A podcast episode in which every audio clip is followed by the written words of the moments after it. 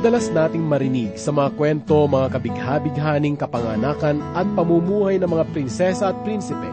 Kaya naman ang ating isipan ay nahubog sa paniniwalang mga taong tulad nila ay mapapalad sapagkat napakagiginhawa ng kanilang buhay.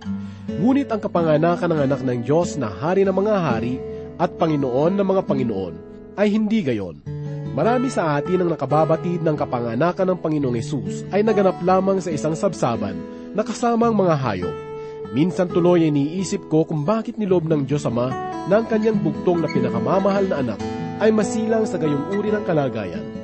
Tunay na ang pangyayaring iyon ay isang mukha sa kasaysayan na hindi na mabubura at mapapasubalian sapagkat ipinahayag ng Diyos sa pamamagitan niyo ng kanyang pag-ibig at totoong pagmamalasakit. Ang paksa na mapapakinggan natin sa mga sandaling ito ay magtuturo tungkol sa kahangahangang pangyayaring iyon na ipinangako ng Diyos para sa ikaliligtas ng marami.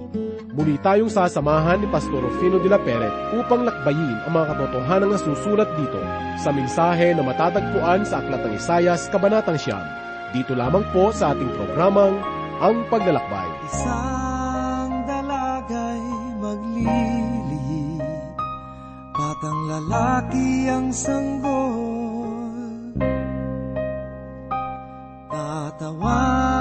Tatawagin siyang Emmanuel. Emmanuel. Isang dalagay maglilihim Batang lalaki ang sanggol. Tatawagin siyang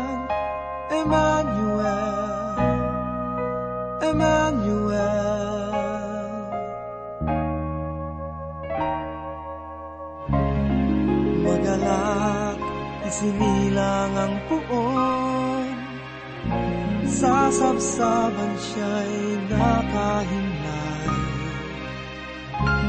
Nagpahayag ang mga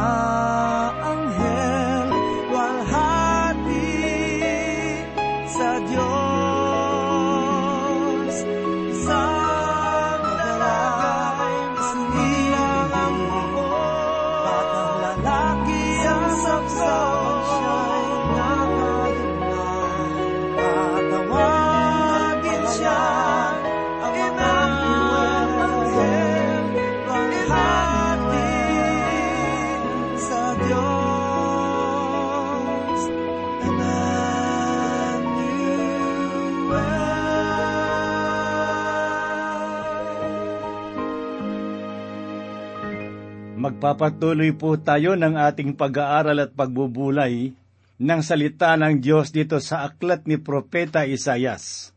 At ang ikasyam na kabanata ang ating pagtutuunan ng pagbubulay sa oras na ito, sapagkat ito ay naglalaman ng mga propesiya tungkol sa isang sanggol na isisilang na walang iba kundi ang Panginoong Heso Kristo. Muli pong sumasa inyo ang inyong kaibigan at pastor sa Himpapawid, Rufino de la Peret. Ang paksa na ipinahayag mula sa ikapito hanggang ikalabindalawang kabanata dito sa aklat ni Propeta Isayas ay naglalaman ng mga propesiya sa panahon ng pamumuno ni Haring Ehas. Si Haring Ehas ay masamang hari na namuno noon sa panahong iyon. Nagsimulang magpahayag si Isayas ng kanyang mga propesiya sa panahon ng pagkamatay ni Isayas ang haring namuno sa loob ng limamput dalawang taon at naging mabuting hari. Ang sumunod ay si Jotam, ang anak ni Osias, na isa ring mabuting hari. At pagkatapos ay si Ehas na anak ni Osias. Sa panahon ni Ehas ay ipinahayag ni Propeta Isayas tungkol sa Mesyas, at ito ay naging madilim na bahagi sa kasaysayan ng kanilang bayan. Mga kaibigan, ang ating pag-aaral at pagbubulay dito sa ikasyam na kabanata sa aklat ni Isayas. Sa unang talata ay basahin po natin ang sinasabing ganito. Gayon man ay hindi magkakaroon ng kapanglawan sa kanya na nasa pagkahapis. Noong unang panahon ay dinala niya sa paghamak ang mga lupain ng Sibulon at Naftali.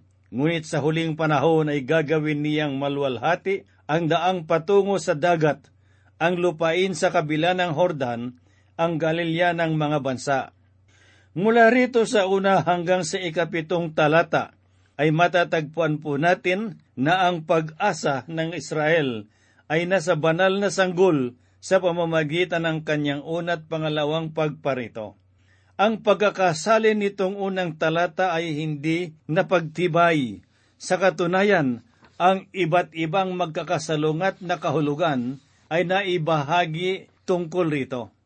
Wala naman itong problema sa mga taong mapag-isip, ngunit ito naman ay nagpapahayag ng dakilang layunin kung bakit hinayaan na ang dalawang ito ay mangyari. Sinabi pa sa talata na nang unang panahon ay dinala niya sa paghamak ang mga lupain ng Zebulon at Neftali. Ngunit sa huling panahon ay gagawin niyang malwalhati ang daang patungo sa dagat, ang lupain sa kabila ng Hordan, ang Galilya ng mga bansa. Ngunit ang iba ay isinalin na sa ganitong paraan. Ngunit sa huling panahon ay ginawan niyang malwalhati ang daang patungo sa dagat ang lupain sa kabila ng Hordan, sa Galilea at ng mga bansa. Mga kaibigan, marahil ang unang salin ay tumutukoy sa papalapit na katuparan ng pagdadalamhati ng Diyos na may kagaanan ang hilagang bahagi ng lupain kung ito ay ihahambing sa pananakop ng mga tiga-Sirya. Subalit pagkatapos nito ay mas mabigat na pagdadalamhati ang ipapataw sa kanila ng Diyos sa pamamagitan ng pagdadala ng mga taong bayan bilang bihag sa Assyria. Basahin po natin sa ikalabin limang kabanata ng ikalawang hari, talatang dalawamput siyam na ganito po ang sinasabi.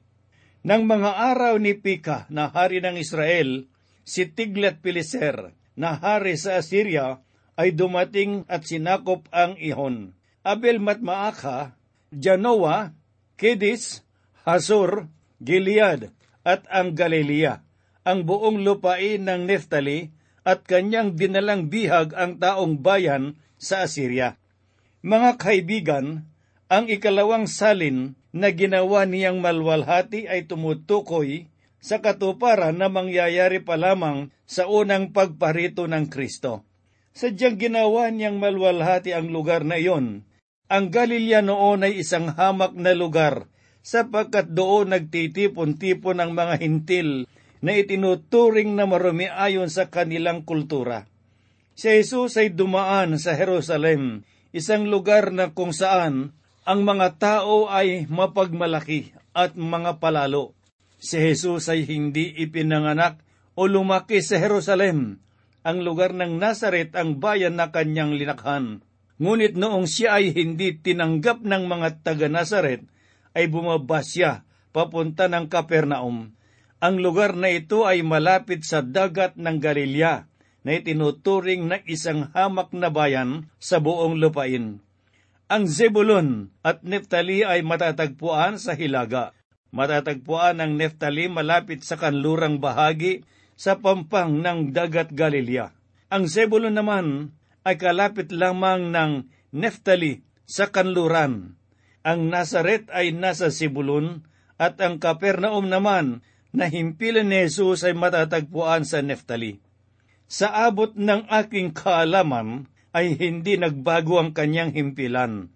Nagpahayag si Jesus ng matinding sumpa sa lugar ng Kapernaum kahit nasa kanila na ang dakilang ilaw. Sinasabi sa atin sa Ebanghelyo, sang ayon kay Mateo sa ikaapat na kabanata, talatang labing dalawa hanggang labing anim ang ganito. Nang mabalitaan ni Jesus na dinakip si Juan, pumunta siya sa Galilea. Nang iwan niya ang Nazaret, siya ay pumunta at tumira sa Kapernaum na nasa tabing dagat, nasakop ng Zebulun at Neftali, upang matupad ang sinabi sa pamamagitan ni Propeta Isayas, ang lupain ng Sibulon at ang lupain ni Neftali patungo sa dagat sa ibayo ng Hordan, Galilea ng mga hentel. Ang bayang nakaupo sa kadiliman ay nakakita ng dakilang ilaw at sa mga nakaupo sa lupain at lilim ng kamatayan, ang liwanag ay sumilay. Kung inyong mapapansin ay inalis ni Mateo ang mapag-aalinlangan ng pangungusap, sapagkat kung hindi ay maaring ginamit niya ang paliwanag ng banal na espiritu sa bahaging ito ng kasulatan. Naniniwala ako na ang dalawang kahulugan ay sinadya ng banal na espiritu, sapagkat ang dalawa ay parehong may katotohanan. Dumako naman po tayo ngayon sa kalawang talata ng ikasyam na kabanata dito sa aklat sang ayon kay Sayas na ganito po ang sinabi. Ang bayan na lumalakad sa kadiliman ay nakakita ng dakilang liwanag. Silang naninirahan sa lupain ng matinding kadiliman. Sa kanila, sumikat ang liwanag. Sa anumang paraan, ay naisalin o naipaliwanag ang unang talata at maliwanag na ipinapakita na ang mga taong hinahamak sa Galilea ay nasa kadiliman at sa relihiyosong mga tradisyon. Iyon ay lugar na magkahalo at magkakasama ang lumang tipan at ang mga gawaing pagano na mula sa sanlibutan. Noong si Kristo ay magsimula ng kanyang ministeryo sa lugar na iyon, nakakita ang mga tao roon ng dakilang ilaw. Nakita nila ang Panginoong Hesus, ang ilaw ng sanglibutan. Sa aking sariling paniniwala, ang dalawang naunang talata sa sulat ni Isayas ay tumutukoy sa unang pagdating ng Panginoong Heso Kristo. Ngunit kung ating sasaliksiking mabuti, ano kaya ang panahon na tinutukoy ng mga talatang ito? Sinabi ng dalawang manunulat na sina Dr. F.C. Jennings at Dr. H.A. Ironside na merong pagitan ang ikalawat ang ikatlong talata. Kaya't kung ang unang dalawang talata ay tumutukoy sa unang pagparito ni Kristo, ay matatagpuan naman natin sa ikatlong talata ang kanyang muling pagbabalik. Sinabi ni Sayas sa ikatlong talata, Iyong pinarami ang bansa, iyong pinarami ang kanilang kagalakan, sila'y nagagalak sa harap mo, gaya ng kagalakan sa pag-aani, gaya ng mga tao na nagagalak kapag kanilang pinaghatian ang samsam. Ang mga tao sa bayan ng Israel ay dumami ng dumami at sila ay naging relihiyoso. Ngunit ang kagalakan naman ay nawala marami silang relihiyon noon, subalit wala pa rin sa kanila ang Diyos. Ito ay dakilang pagpapakita, subalit walang tunay na kagalakan sa kanilang buhay. Ang pagitan ng ikalawa at ikatlong talata marahil ay halos dalawang libong taon. Bakit kaya si Propeta Isayas ay hindi nagbigay ng propesiya tungkol sa panahong ito? Sapagkat sa panahong iyon ay nananawagan ng Diyos sa mga iglesia na walang kaalaman si Propeta Isayas.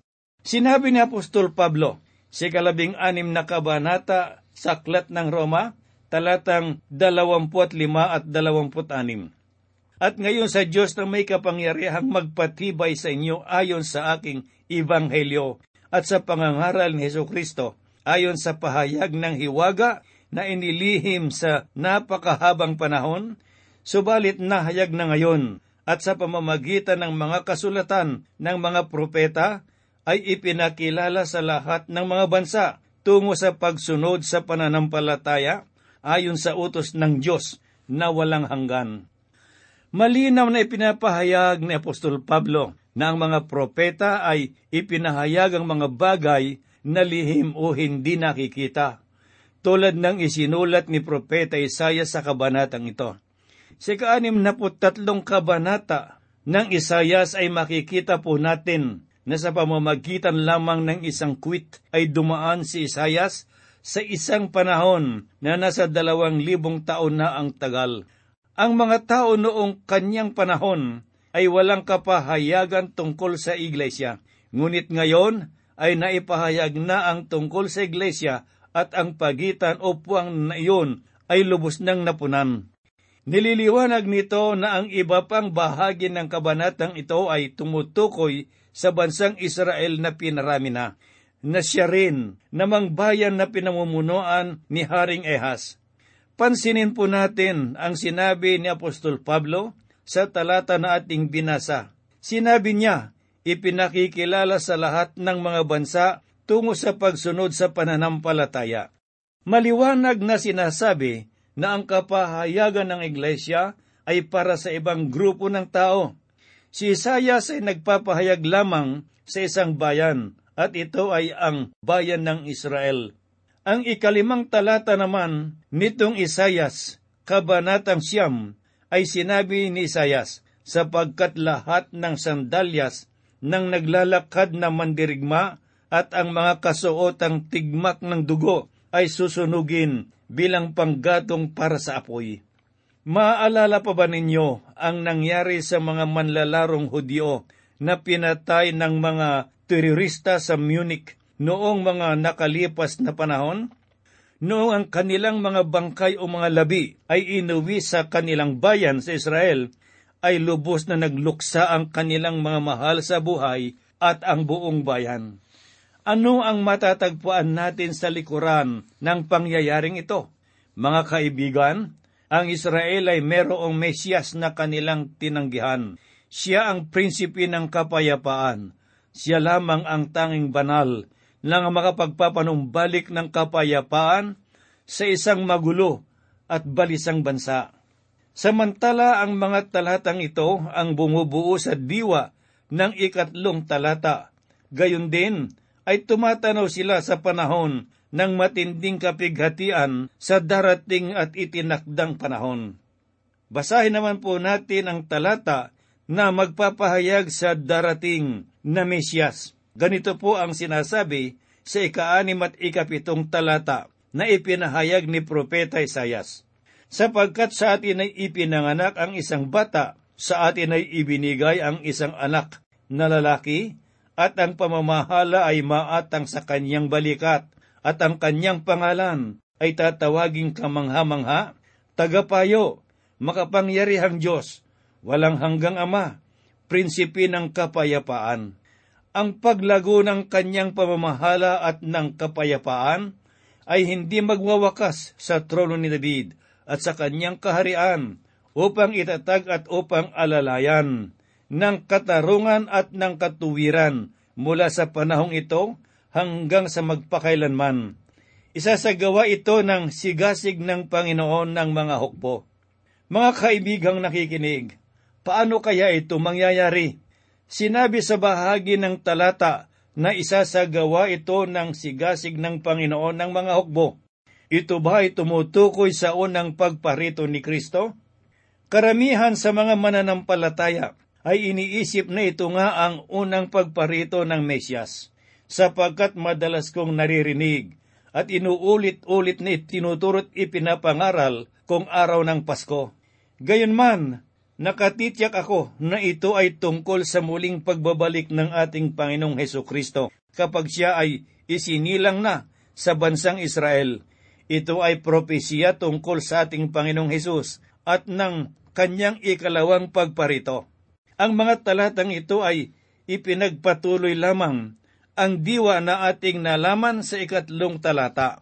Merong isang katanungan na ganito po ang sinasabi, na kung paano na ang isang bata ay isisilang sa kanyang ikalawang pagbabalik. Lilinawin po natin na siya ay hindi isinilang sa atin noong una niyang pagparito siya'y hindi nila tinanggap. Ipinahayag na Apostol Juan sa unang kabanata ng Juan talatang labing isang ganito. Siya'y naparito sa kanyang sariling tahanan at siya'y hindi tinanggap ng kanyang sariling bayan. Bagamat siya ay ipinanganak sa Bethlehem, hindi siya tinanggap ng mga tao at ilang mga pastol lamang ang dumalaw sa kanya. Ang mga mago na dumalo sa kanya at sumamba ay mga hintil na nagmula pa sa ibang lupain. Kung marahan nating babasahin ang ikaanim na talata, ay makikita po natin na hindi ito natupad sa kanyang unang pagparito. Gayon din sa ikatlo, ikalima at ikapitong talata. Wala akong tutol sa pagbibigay pansin sa katunayan ng kanyang kapangyarihan sapagkat iyon ang kanyang pagkatao Sinabi pa sa ikapitong talata ng ikasyam na kabanata dito sa sulat sang ayon kay Propeta Isayas. Sa atin ay ibinigay ang isang anak na lalaki na magiging ganap sa kanyang ikalawang pagparito. Sa ibang salita, siya rin ang Jesus na babalik na isinilang noong nakaraang dalawang libong taon na. Ipinapahayag pa sa talatang ito nating binasa at ang pamamahala ay maaatang sa kanyang balikat. Mga kaibigan, ang ating mga balikat ay nagpapakita o sumasagisag ng kalakasan. Ang mga pamahalaan ng sanglibotang ito ay maatang sa kanyang malakas na mga balikat sa kanyang ikalawang pagparito. Mga gili kong tagapakinig, pag-aralan po natin ang mga pangalan na itinawag sa Panginoong Hesus. Ang una ay ang pangalang kamangha-mangha.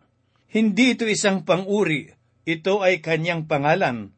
Makikita natin sa aklat ng mga hukom, Kabanatang labing tatlo, talatang labing walo, na ang kanyang pangalan ay isang lihim at ang salitang lihim sa talatang ito ay kasing kahulugan ng salitang kamangha-mangha. Ang sumunod ay tagapayo.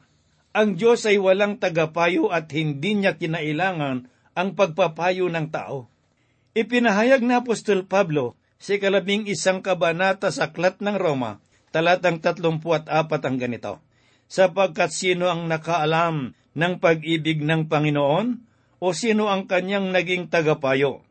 Kailanman ay hindi tinipon ni Jesus ang kanyang mga alagad at nagsabi, Sa palagay ninyo, ano kaya ang dapat kong gawin?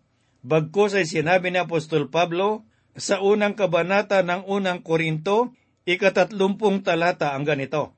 Subalit kayo ay na kay Kristo Jesus na naging karunungan para sa atin mula sa Diyos Marami sa atin ang kakaunti lamang ang kaalaman, kaya't kakailanganin natin ang karunungan at pagpapayo ng salita ng Diyos. Ang isa pang pangalan na ibinigay sa kanya ay makapangyarihang Diyos. Sa salitang Hebreo, ito ay tinatawag na El Gibor, na ang ibig sabihin ay lahat ng kapangyarihan ay ibinigay na sa kanya. Ang mahinang sanggol na dinala ni Maria sa kanyang sinapupunan ay sa kanya pala nakasalalay ang buong sanglibutan. Si Jesus ay tinutukoy din bilang walang hanggang ama. Sa unang kabanata ng Kolosas, talatang labing anim, ay sinabi ni Apostol Pablo, sapagkat sa pamamagitan niya, nilalang ang lahat ng mga bagay sa langit at sa lupa, ang mga bagay na nakikita at ang mga bagay na hindi nakikita, maging mga trono o mga pagkapanginoon, maging mga pinuno o mga may kapangyarihan. Lahat ng mga bagay ay nilalang sa pamamagitan niya at para sa kanya. Sa unang kabanata rin ng Ebanghelyo sang ayon kay Juan, ikatlong talata ay sinasabi ang ganito, Lahat ng mga bagay ay ginawa sa pamamagitan niya, at kung wala siya ay hindi nagawa ang anumang bagay na ginawa. Ang ibig pong sabihin ay siya ang lumikha sa lahat ng mga bagay. Ang huling pangalan na ibinigay sa kanya ay prinsipe ng kapayapaan. Ipinapahayag ng pangalang ito na hindi pa magkakaroon ng ganap na kapayapaan hanggat hindi pa siya nagahari. Sa panahon ng kanyang pamumuno ay uupo siya sa trono ni David at mananaig ang katarungan na kanyang paghahari. Mga kaibigan, ang mga huling talata mula sa ikawalo hanggang ikadalawamput isang talata ay tumatalakay sa pangkaraniwang kalagayan ng panahon ni Propeta Isayas. Ipinapakita rin dito ang panahon ng matinding kapighatian. Ang Diyos ay patuloy na magpaparusa sa bayang ito at sa mga bayan na nasa Kanya ay tumalikod. Marami ngayon ang ayaw nilang marinig ang bagay na ito. Subalit saliksikin natin ang kasaysayan ng Israel at ng ibang bansa na tumalikod sa Diyos. Kung tayo ay makakaligtas sa parusa ng Diyos, marahil tayo pa lamang ang kauna-unahang bansa na makagagawa nito. Basahin po natin ang sinasabi sa ikalawang kronika, kabanatang pito talatang labing apat. Ngunit sa sandaling ang bayang ito na aking pinili ay magpakumbaba, manalangin, hahanapin ako at talikdan ang kanilang kasamaan. Diringgin ko sila, patatawarin ko sila, at ibabalik ko sa kanilang lupain ang katiwasayan at kasaganaan.